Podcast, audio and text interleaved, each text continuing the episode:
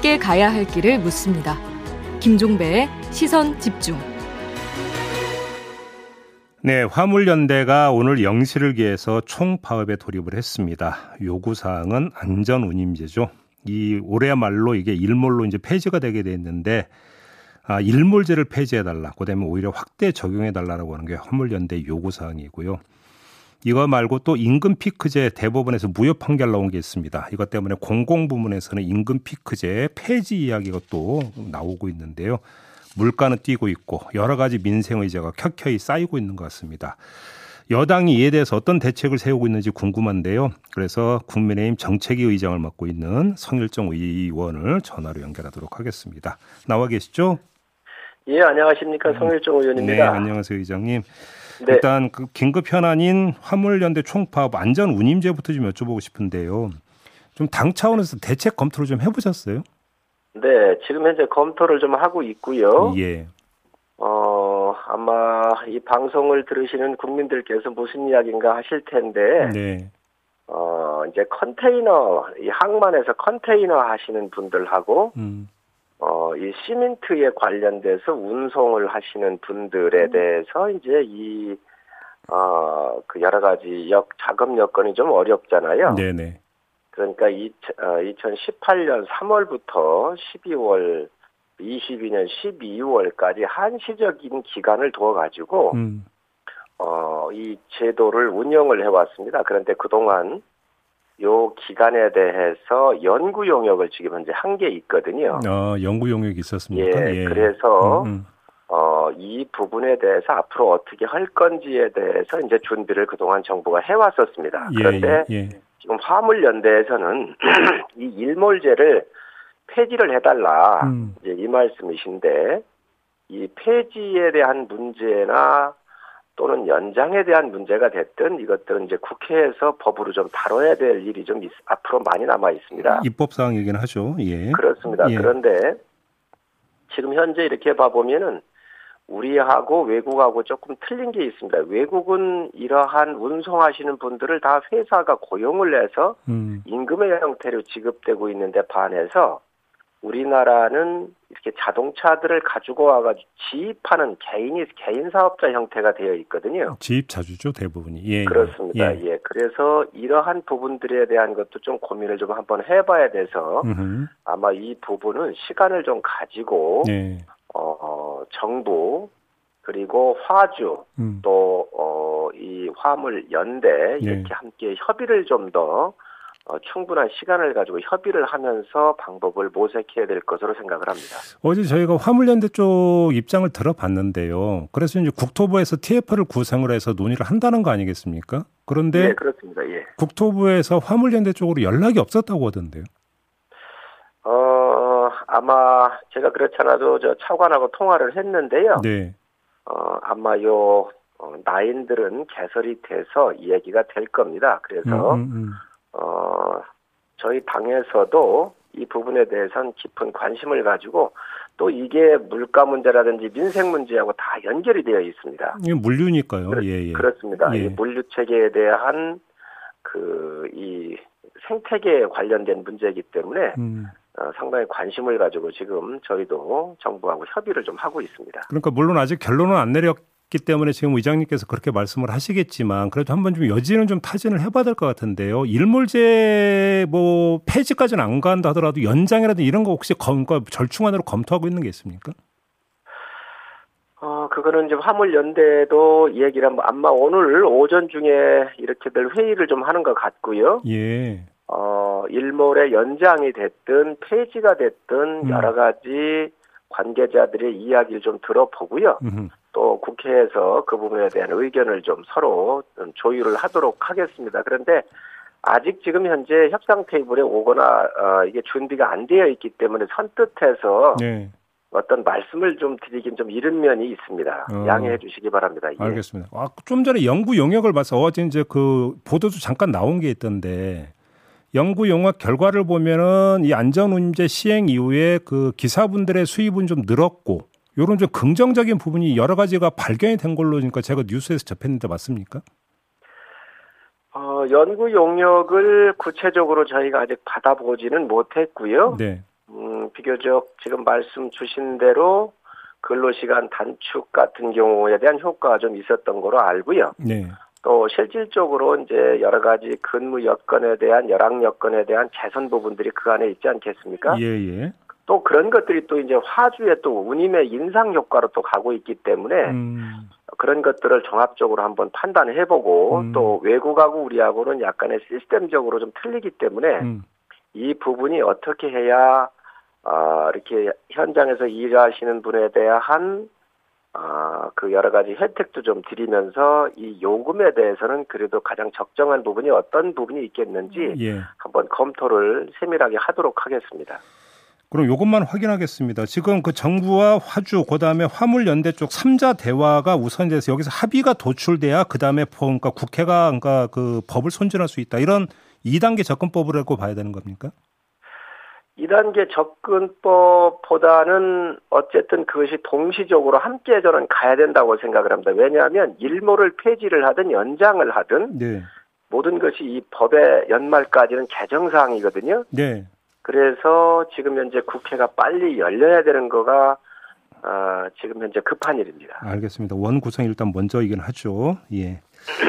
임금 피크제 얘기 좀 여쭤보겠는데요. 어, 물론 이거 한 사업장에서의 인가 그 경우이긴 합니다만 아무튼 대법원에서 임금 피크제 무효 그러니까 확정 판결이 났고 그 뒤에 지금 공공 부문에서는 임금 피크제 폐지 목소리가 나오기 시작을 했는데 이 문제 어떻게 풀어야 된다고 생각하세요?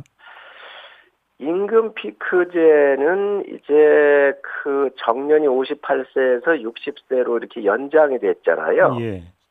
그러면은 이제 업무가 좀 조정이 돼야 되고 음. 근로 시간이 조정이 되어야 합니다. 네.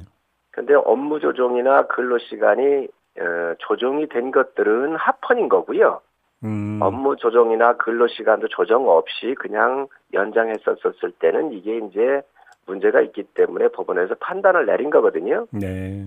아마 한 80%그 이상은 지금 음. 현재 합헌에 아무런 문제가 없습니다. 그럼 지금 의장님 그- 말씀에 이미 답이 있는 것 같은데 임금 피크제 부분 손질을 하는 것이 근로 시간이나 이런 것들을 그러니까 조정을 하는 것으로 대안을 잡아야 된다 이런 말씀이신 거죠?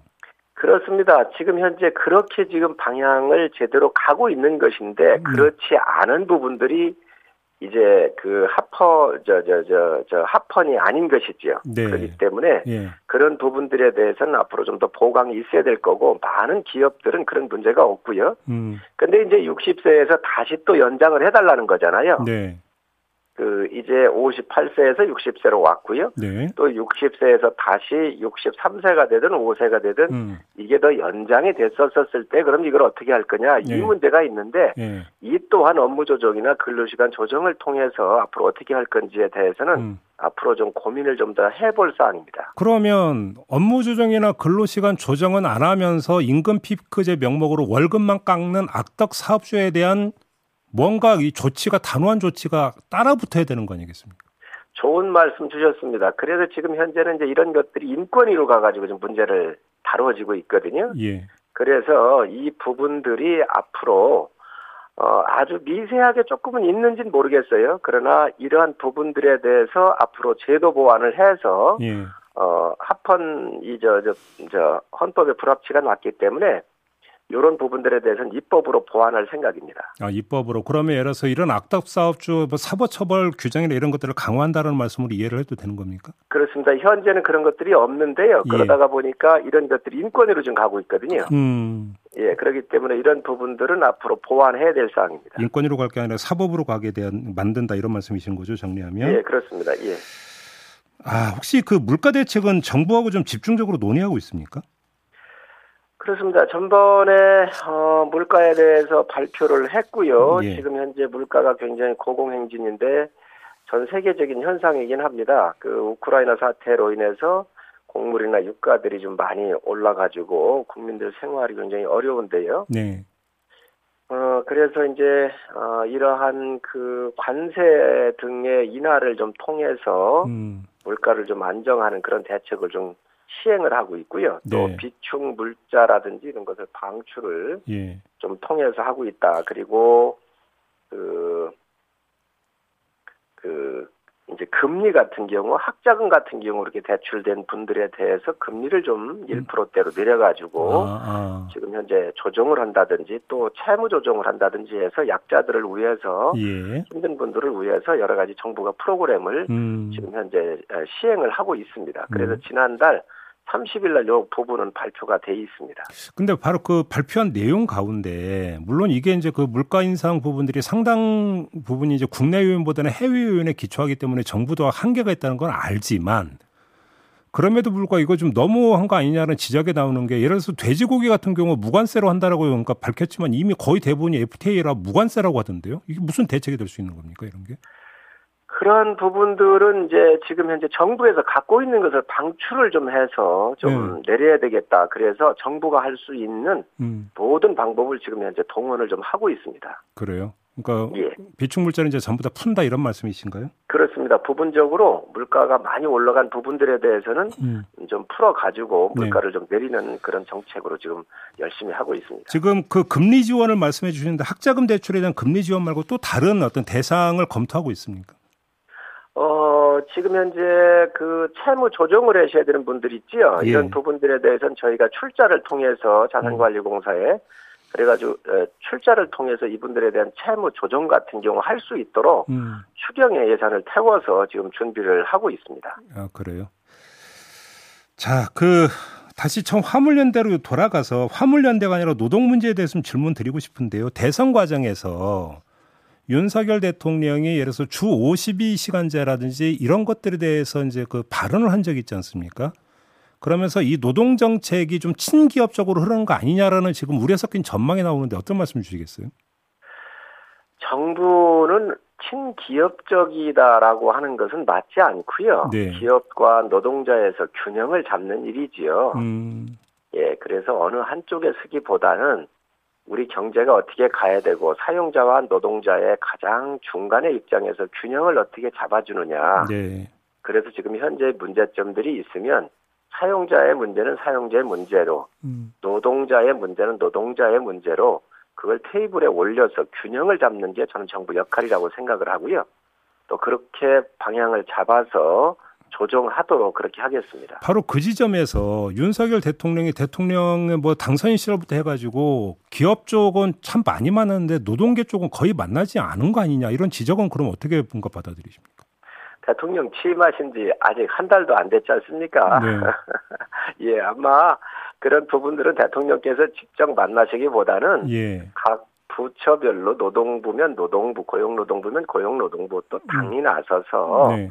그런 부분들에 대해서는 일- 어, 여러 가지 조율을 통해서 하도록 하는 게 맞지요. 대통령께서 만나시는 건 상징성 있으신, 있으신 건데 아니 뭐 당선인 시절까지 포함해서 지금 저는 질문을 드린 건데요. 그렇지 않습니다. 저 대통령께서는 비교적 항상 중간의 입장에서 국가를 경영, 경영함에 음, 아마 이 조정의 역할, 이 그 양쪽의 조정을 통해 가지고 균형을 잡는 역할에 충실하실 겁니다.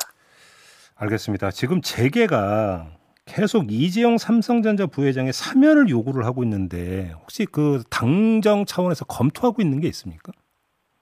그런 것들은 현재 검토하는 건 없습니다. 그래요. 당에서는 정부는 모르지만 예. 당에서는 그런 부분에 대해서는 검토를 아직 안, 해- 안 하고 있습니다. 아, 사- 뭐 그러니까 사면 필요성이나 이런 거에 대해서 전혀 검토한 바가 없다. 아무래도 제 개인적으로 보면은 기업인의 사면이라고 하는 것은 활동의 폭을 지금 그 축소해 놨잖아요. 네. 그 사면이 안 됐기 때문에 네. 그렇기 때문에 외국에 나가는 거라든지 여러 가지 활동에 좀 제약이 있을 겁니다. 음, 그렇기 때문에 향후에 검토는 해볼 수는 있겠지만 현재까지는 검토한 건 없습니다. 알겠습니다. 지금 재계 쪽에서 또 하나 요구 사항이 규제 그 완화 아니겠습니까? 규, 규제 혁파를 주장을 하던데 혹시 1순위로 검토하고 있는 내용이 있습니까? 당에서? 지금 이 규제는 두 가지 문제로 볼 수가 있는데요. 예. 이제 덩어리 규제가 하나가 있고요. 음, 예를 든다고 한다면 공장을 짓는다고 한다면 그 입지를 선정에 있어서 환경에 대한 규제, 아, 예, 예. 예, 또 건축에 관련된 규제, 음, 음. 농지에 관한 임야나 이런 쪽에 대한 규제들이 복합적으로 각 부처별로 연결이 되어 있잖아요. 네, 네, 네. 그래서 이것을 덩어리 규제라 그럽니다. 음. 그래서 그래서 이런 것들이 추진하는데 환경부 풀어야지 또 농림부 풀어야지 뭐 너무 이제 국토부 풀어야지 이게 너무 복잡하니까 오래 걸리는 거 아니겠습니까? 예. 그래서 이 덩어리 규제를 하나 푸는 방법이 있고요. 예. 또는 생활 규제라고 그래서 우리 민원 생활 같은 음. 경우 예를 든다고 한다면 축사를 만드는데 아, 들어가는데 예. 음. 도로가 음. 6m를 돼야 됩니다. 들어가는 진입 도로가. 예. 근데 축사에 뭐 차가 얼마를 다니겠습니까? 음. 그러면 한 3m만 음. 해도 들어갈 들어가도 될 텐데 네. 이러한 생활 속에서 소소하게 음. 괴는 불필요하게 만들어 있는 규제들이 좀 있습니다. 그래서 이 두 가지를 좀 나누어 가지고 예. 지금 정부가 이걸 풀어가는 방법을 고민을 좀 하고 있습니다. 아 그래요. 안을 짜고 있다는 말씀이시네요. 알겠습니다. 자 오늘 말씀 여기까지 드려야 될 것 같네요. 고맙습니다, 의장님. 네, 감사합니다. 네, 지금까지 국민의힘의 성일종 정책위 의장과 함께 했습니다.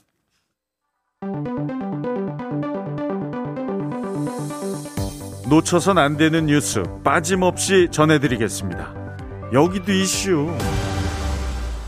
네, 정은정 작가와 함께합니다. 어서 오세요. 네, 안녕하세요. 네, 첫 번째 이슈는요. 예, 이해 충돌 검찰은 피해 가나요? 그 공직사회 정관 예우 방지를 위해 지난달 19일부터 공직자의 이해 충돌 방지법이 실시되었잖아요. 네. 근데 검찰만은 이 충돌의 범위가 고무줄인가 봅니다. 오. 대검찰청이 검찰의 전관 예우 방지를 위한 이해 충돌 방지 규정의 적용 범위를 축소하는 내용으로 내규를 최근 개정한 것으로 밝혀졌는데요. 네. 검찰의 이해 관계자 범위로 명기했던 2년 이내 퇴직 예정인 공직자의 퇴직 후 고용주가 될 가능성이 있는 사람, 즉 수사 대상이 됐던 기업이나 대리인으로 참여한 대형 로펌으로 바로 취업하는 이 정관이유를 방지하는 규정이거든요. 네. 그리고 퇴직 전 5년 이내 같은 부서에서 근무했던 사람, 음. 검찰 특성을 고려해서 퇴직자의 로비 활동을 막으려는 의도였는데요. 이 두 내용이 모두 빠졌다고 합니다. 이거 두개 빠지면 남는 게 뭐가 있어요? 그러게요. 네. 그래서 본래 이해충돌 방지법 규정에 맞게 규정을 만들어 놓았었는데 음. 윤석열 정부가 출범하자마자 손본 것으로 나타나서 네. 윤석열 정부의 검찰 족쇄 풀어주기 아니냐라는 논란을 피할 수가 없을 것 같은데요. 음. 이에 대검은 해당 항목이 다툼의 소지가 있고 다른 기관과 형평성을 고려해 규정을 손봤다고 설명했지만 올해도록 이 전관 예우의 논란의 중심에 서 있던 검찰이 셀프로 전관 예우를 받겠다는 뜻 아니냐 이런 비판이 나올 수밖에 없는데요. 네.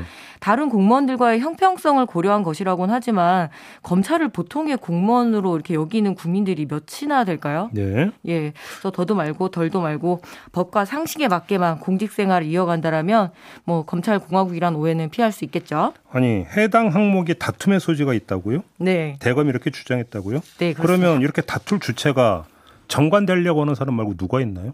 그러게요. 저희는 정관이 없다 보니까요. 그죠? 아니 이거에 대해서 제 3자가 팔 걷어 붙이고 문제 있다고 지금 다툼에 뛰어들 사람이 그렇게 많이 있을까요? 그러게 말입니다. 지금 네. 아주 비판의 정점으로 이제 달려가고 있네요. 그렇죠. 네. 아, 네. 두 번째 이슈는 예, GTS 만능주의 이제 검증의 시간이 왔습니다. 음. 지난 지방선거에서 수도권 일대 후보들의 거의 공통 공약에 가까웠던 것이 바로 이 수도권 광역 급행철도 즉 GTS 관련 공약이었는데요. 선거에 쏟아졌나는 거 하면 도대체 몇 개를 건설해야 되는 거예요? 예, 없으면 끌어오겠다. 음. 그리고 어, 만약에 그 지역에 정차할 계획이 없다면 서게 만들겠다. 네. 그리고 개혁, 계획이 만약에 확정되어 있으면 어떻게 해서든 빨리 개통하겠다는 공약을 그야말로 남발하다시피 했는데요. 음. 근데 이제 차가운 검 증의 시간이 왔습니다. 예, 국토교통부에 따르면 경기도 고양시 화정동 GTX A 노선 민간 투자 사업 제309 이 공사 현장이 지난달 13일 이후부터 계속 중단된 상태라고 합니다. 공사가? 예, 안타깝게도 음. 지난달 13일에 터널 공사 중 하청업체 소속 50대 노동자 한 분이 숨지는 사고가 발생을 했거든요. 예, 예. 그래서 고용노동부가 작업 중지 명령을 내렸습니다. 음. 올해 들어 벌써 두 번째 사망 사고가 발생을 했는데요. 음. 국토부는 이 GTX-A 노선의 2024년 적기 개통을 추진 중이지만 이렇게 반복되는 사고도 있고요. 또 유적이 발굴되기도 하고요. 그렇죠. 무엇보다 음. 이 지질 문제가 생각보다는 돌발 변수들로 등, 등장을 해서 네. 개통 일정을 맞추는 것이 어렵다는 전망들이 나오고 있습니다. 음. 그래서 2028년에나 전 구간 개통이 가능할 것으로 보이는데 이 B, B, C 그리고 D, E, F 노선까지도 있거든요. 네. 그래서 윤석열 정부 임기 내에 내내 이 공사에 착수한다는 계획이었지만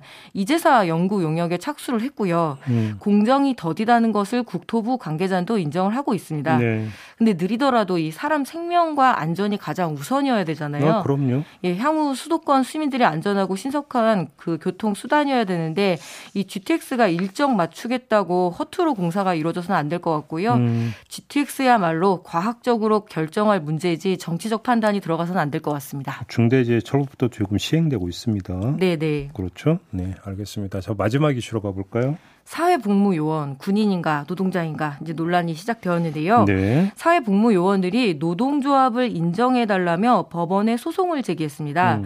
사회복무요원은 병역 신체 검사에서 4급 보충역 판정을 받은 청년에게 이 병역의 의무를 부과하는 제도인데요. 관공서나 장애인 그리고 노인 아동복지시설에서 근무를 합니다. 음. 사회복무요원들은 병역법 적용을 받고 특별한 공적 지위를 가지기 때문에 노동조합법상 근로자의 해당되지 않는다면서 이 노조 설립 신고가 반려를 당했거든요. 네. 근데 전순표 사회복무요원 노조 위원장은 사회복무요원은 기초훈련 기관을 제외를 기간을 제외를 하면 사실상 노동을 제공하는 민간인 신분인데 노동 가치를 인정하지 않는 것은 옳지 않다라고 주장을 하고 있습니다. 음. 더불어 사회복무요원 제도가 강제 노동에 해당한다며 제도 자체에 대한 이야기를 하고 있는데요. 강제 노동을 금지하는 국제 노동기구 보통 우리 ILO라고 하죠. 네. 이 기본 협약에서도 한국의 사회복무 제도가 강제 노동에 해당한다는 견해를 지난 2007년과 2012년에 밝힌 바가 있습니다. 어, 그랬나요? 예, 정부는 예. 이 논란을 피하기 위해서 4급 보충역에게 현역 입대 선택권을 부여하고 있다. 그래서 보충역이 현역 복무를 원한다면 현역 으로 갈 수 있다라고 이렇게 이야기를 하고 있는데요.